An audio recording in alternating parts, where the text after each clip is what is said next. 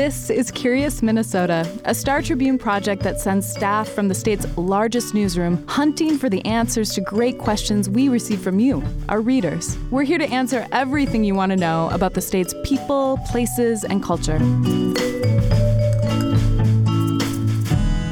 Welcome to Curious Minnesota. I'm your host, Eric Roper. Today, we are venturing into the depths of the Minneapolis underworld for a tale of the city's most infamous gangster, Isadore Blumenfeld, aka Kid Cann. Now, most infamous is a bit of a subjective characterization, but I don't think any name rivals Kid Cann's in the criminal history of Minneapolis. There was a time when it wasn't uncommon to see the name Kid Cann emblazoned in large letters on the front page of local newspapers. In some cases, these were huge headlines that ran the entire width of the front page, like Kid Cann placed on trial and Kid Cann is killer, Eyewitness says. So it's understandable that he became a household name. Our reader wanted to know more about this fascinating figure from the city's past, and joining us today is reporter Andy Mannix, who profiled Blumenfeld for Curious Minnesota. Here's my conversation with Andy. Well, Andy, thank you so much for joining us today. So, all right, uh, first of all, this is office serendipity moment. Uh, I'm talking to a colleague about how we have this question about Kid Cann, and then it turns out you used to live somewhere that's very relevant to Kid Cann. Yeah, I lived in the uh, apartment building that a journalist named Walter Liggett had lived in and was killed in the alley behind it in 1935. And Kid Cann was tried for that assassination of this journalist who, who was a great critic of Kid Cann. Right, which we're going to get into, but that's kind of what launched you. I was like, hey, well, then you should do it. you Yeah. should do the story then. I yeah, I've always kind of been interested in learning more about Kid Cann. You know, I lived there 12 years ago, but I, I was a journalist, you know, then, and I was sort of like I had never heard this story before about a journalist being murdered by a mobster in, in Minneapolis. Um, so I've always been kind of interested in learning more about that, and and so yeah, when I heard you you mention this one, uh, my ears perked up. Right. Kid Cann is the most famous gangster, likely, in the city's history. He was extremely famous. He was well known. People would recognize him on the street. People have sent me many emails and, and left me many voicemails since we published this story about some story about their dad or grandfather playing poker with Kid Cann or going hunting with them, or he would come into their store. So, so this guy was extremely well known in Minneapolis for decades. Okay, so Kid Cann is not it's a nickname uh, which which he hated, which we'll talk about in a second, but his name is Isadore Blumenfeld. What's his backstory? So he was born in uh, Romania. He was Jewish, and he moved to Minneapolis with his family in, I believe, 1902, when he was probably one or two years old. And they came by way of Duluth, settled in North Minneapolis, as a lot of particularly Jewish immigrants did back then.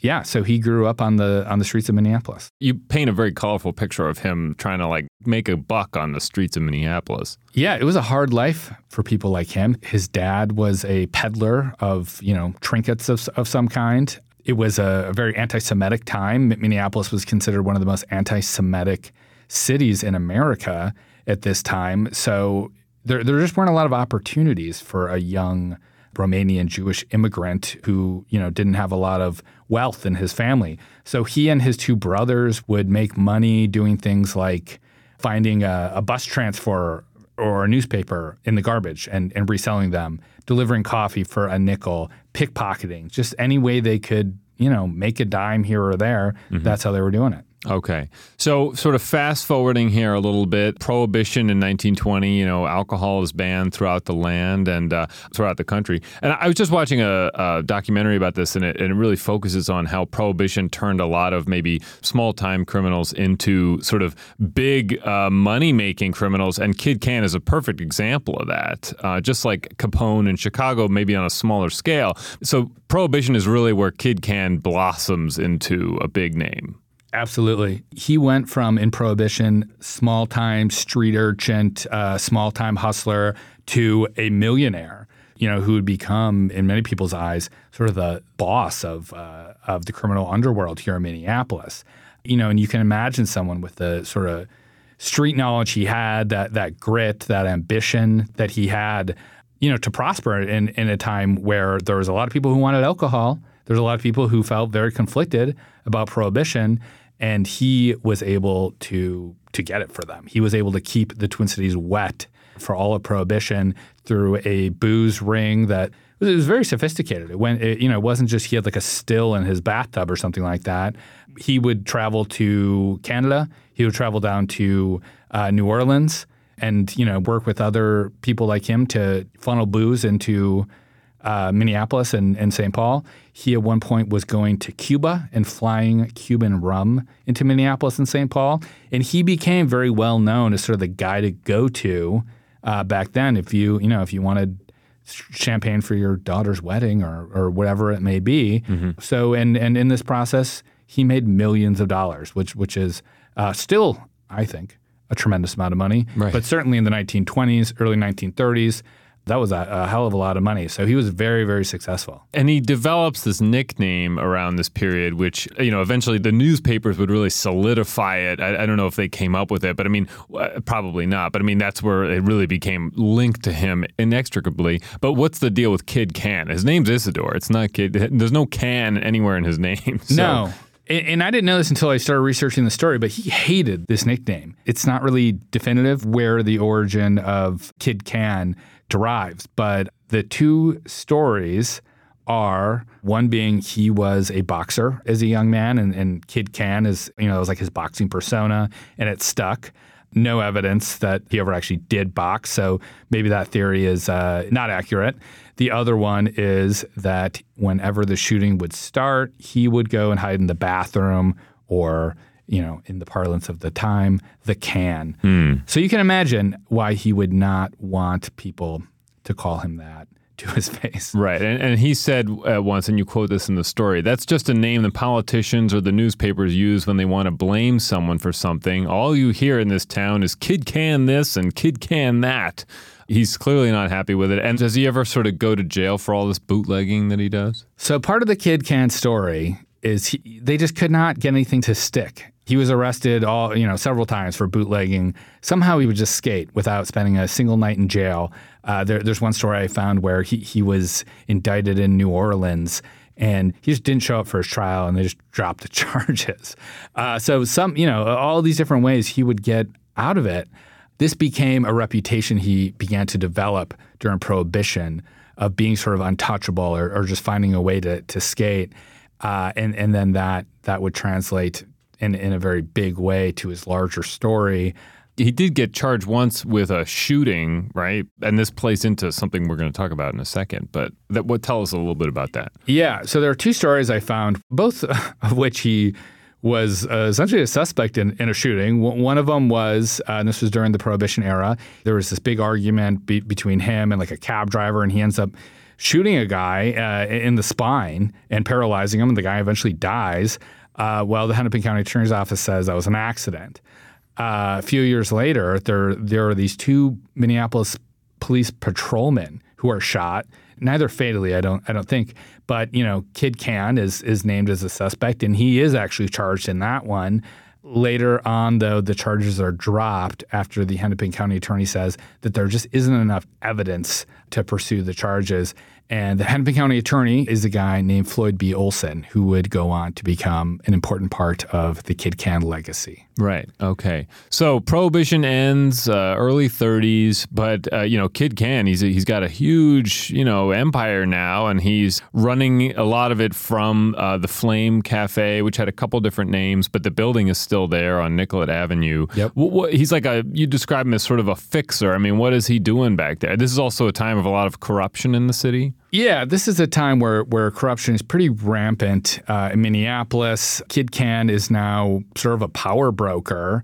You know, he's holding court in, in, the Flame Cafe with beautiful women, with with you know politicians. He's a very well known figure by the end of Prohibition, and he becomes very influential in things like if you want a liquor license, uh, if you want a nosy inspector to go away, if you need to bribe someone in City Hall, which was apparently quite easy back then, Kid Cann was the guy to go to. And this was a very different time where that was all just kind of business as as usual. So you referenced uh, when we started this conversation, this journalist getting shot. That journalist is Walter Liggett. It, this is a very key part of the Kid Cann story. It's not just another shooting. This is really the the big thing that that um, still lingers around his legacy a lot. So first of all, so who is Walter Liggett? Who is this guy that is the, at the center of that tale? So Walter Liggett is a journalist. He had worked at the New York Times. He had worked for some of the big papers over the years. Uh, he was well known as, as sort of a labor activist. And at this, at the time of Kid Cann, he and his wife Edith are publishing their own weekly newspaper called the Midwest American. And in the, the Midwest American, they are really going after the political corruption in Minneapolis. So Liggett, in this time, particularly sets his sights on Floyd B. Olson, the governor of Minnesota, a larger than life figure in, in his own right, who sort of brought the Farmer Labor Party to the mainstream. This is it, the former, again, this is the former prosecutor that we talked about earlier who's now become governor at this yep, point. He was a rising star, Floyd B. Olson. Exactly. He was that he had been the Hennepin County attorney. He's now the governor of Minnesota. He's rumored to be, you know, running for president of the United States. Uh, the, you know, this, this, is a very influential, very powerful person in Minnesota, and you have Walter Liggett writing that he is in bed with the mob, that he's selling political positions to immoral people, that he and people like Kid Cann are doing business together. You know, and he is really going after him. He writes, I think it was like 10 reasons Floyd B. Olson should be impeached, included in every single weekly copy of the Midwest American. Mm-hmm. He sends a copy to every single legislator in Minnesota. He does speeches about how, how Floyd B. Olson is this corrupt man who needs to be essentially removed from office. He was more than just a squeaky wheel. He, I think, really threatened Floyd B. Olson's future in a way. And he starts getting like threatening calls and then more than threatening calls. Right. Threatening calls, people telling him to stop. And he and his wife continue writing about this in the the newspaper. One time, he is beaten up by uh, essentially a band of hoodlums uh, that he says was was led by Kid Cann, uh, and and his wife Edith writes about it in the Midwest American. Says that uh, Kid Cann tried to bribe him to stop writing these things. He said no, so they beat him up. The police say uh, Walter Liggett was drunk and started a fight. Uh, so you kind of get these two different versions. And by the way, great uh, photo that Eric found in the story of Walter Liggett after getting beaten up. And then, so this is 1935. Uh, you you have that fall. These charges come down from the Hennepin County Attorney's Office that this, that say that he was involved in some kind of statutory sexual assault, and he says this is a frame up. You know, I'm being framed by my critics to silence me, and, and he's ultimately found not guilty of those charges. And then a few weeks later, he's assassinated. And this is where we get back to that apartment building, which is right near Stevens Square yep. in Minneapolis. Right, right um, along Stevens Square Park there. And it's like, I mean, this is sort of like a very theatrical scene, uh, right? I mean, it's winter time.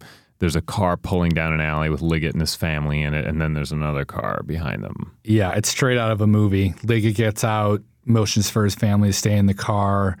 A Tommy gun appears out of the the you know driver's window and guns him down five shots, tight circle around the heart. The, you know, professional hit, not not like someone's just shooting uh, and there you know stray bullets everywhere. This is like this is a professional hit. You you could tell mm-hmm. right away.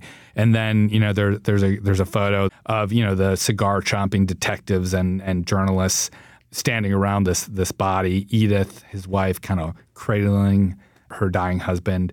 But Edith saw who did it. She said. And she says, I saw who did it. I saw his snarling smile. It was Kid Cann. Wow. And this is 1935? December 9th, 1935. So Kid Cann is named as a suspect immediately in the paper. And he says, I've got an airtight alibi. I was at the barbershop getting my weekly shave and, and, and what have you in downtown Minneapolis. And there are plenty of people who will account for my whereabouts. Mm-hmm. And so this is sort of like this is uh, a trial of the century is a cliche and probably not even accurate, but this is a big deal. This trial of Kid Cann because it's like they maybe finally got something on this guy, uh, totally. and and so every everybody's swarming suddenly around this event. And yeah, and just to to really briefly set the scene here, he was the third journalist who was murdered. Liggett like, was. Yep, Liggett in a period of about two years. Uh, so this drew tons of national attention to, to have someone who was a critic of Floyd B. Olson, of Kid Cann, of, of, of all these people, you know, murdered in this way. Um, it, it, became a national and, and eventually international story. You know, it, it knocked the Lindbergh baby story off the front page. We had journalists from London coming here to cover the trial. You know, the New York Times.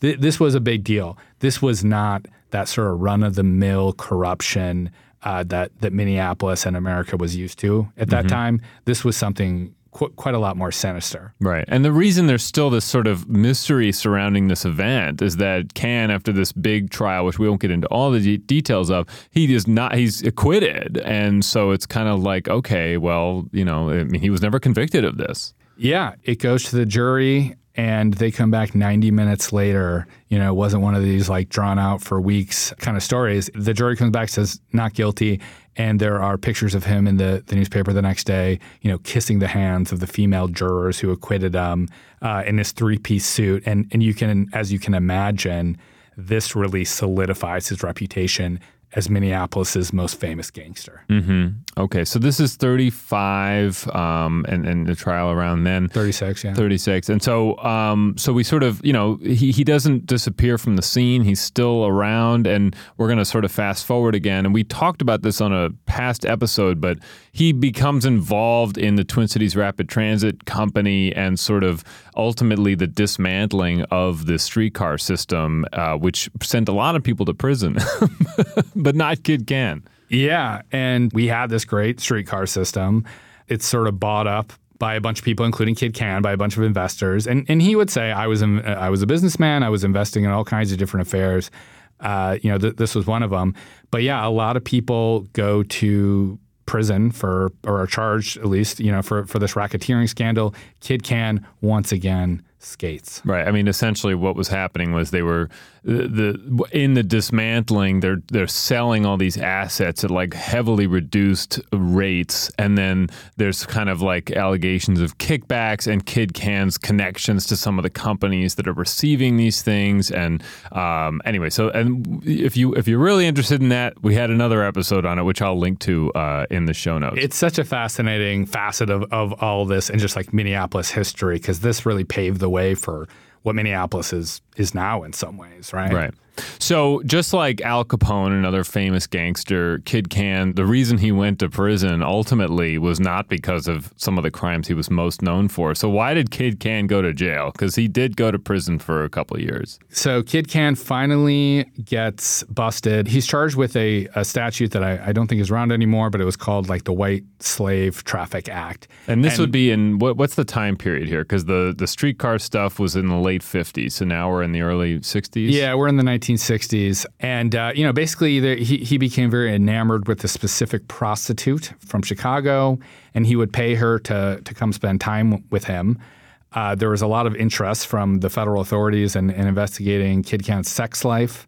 Uh, he's found. And, and, we should just point out that part of the way we know about the interest in his sex life is because Paul Maccabee, who is a key source for this story, we should point out, yeah. has done a lot of research around Kid Cann and was very helpful for this story. That he did some FOIAing. He he sort of probed into that a bit. Yeah, and, and thanks for saying that. Paul Maccabee, who, who's written a lot about Kid Cann, he he wrote a book about John Dillinger and sort of the gangster world here. He put in a FOIA request for a bunch of these federal uh, law enforcement files of, of Kid Cann and found that immigration services were investigating him. They discovered that he was bringing this prostitute in to, to spend time with him from Chicago, crossing state lines. You know, we, we could get him with this and they do, and he goes away. Yep. So he goes to Leavenworth Federal Prison. Uh, I, I, think spends a lot of that time in a hospital. His, his health declining at this point in a prison hospital.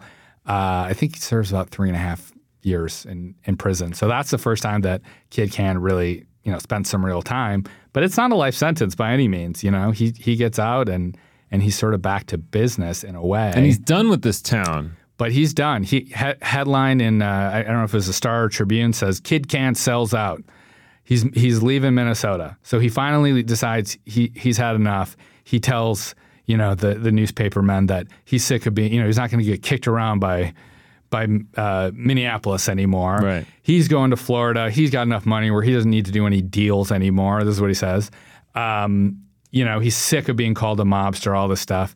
So he moves to Florida, and a few years later, the Miami Herald does a fantastic investigative story uh, tallying up sort of the, the, the organized crime interests in building this city called Miami Beach and who owns the most seafront property of, uh, of anybody, uh, Kid Cann. Wow. And he's teamed up with, well, he's got a bunch of the, the Minneapolis Syndicate, as they were called, his, his sort of uh, uh, you know, lo- local mob here. A bunch of them were, were, were involved in this, uh, as well as a guy named Meyer Lansky, who, you know, we could do a whole podcast episode on him, but uh, probably the most famous member of the mafia that was not Italian. He was a Jewish uh, immigrant, I think, just just like uh, Kid Cann. So they they teamed up together and essentially built what is now Miami Beach. Okay. And so Kid Cann's ultimate sort of death was not, you know, he didn't die in a in a sort of barrage of bullets or something like that. He just sort of died of was it like heart disease or something like that? Yeah, it bad heart. man? Yep, 81 years old, 80, 81, uh, presumably extremely wealthy still. Um, yeah, li- living in Florida. So he did not have that ending that that you know a lot of these these famous gangsters did. Um, he you know he did pretty well for himself. Yeah. Well, Andy, this is such a fascinating story. I think Kid Cann is one of these names that um, I don't know if if you read a, uh, enough about local history, you sort of come across this name a fair amount. But I never really knew the full story, and I had heard the Liggett story, but I didn't know why it was so important to, to Kid Cann's story. And so I, I appreciate you putting this all together for us uh, in this story. Uh, well, it was it was loads of fun to to dive into the archives and sort of learn all of this stuff, and and also by the way, as a crime reporter, to see how they uh, reported on crime back then. So fascinating. Right. Well, Andy, thank you so much for writing this up for us. Thank you, Eric. Okay, that's it for today's episode. Thanks, as always, to Matt Gilmer for editing this podcast.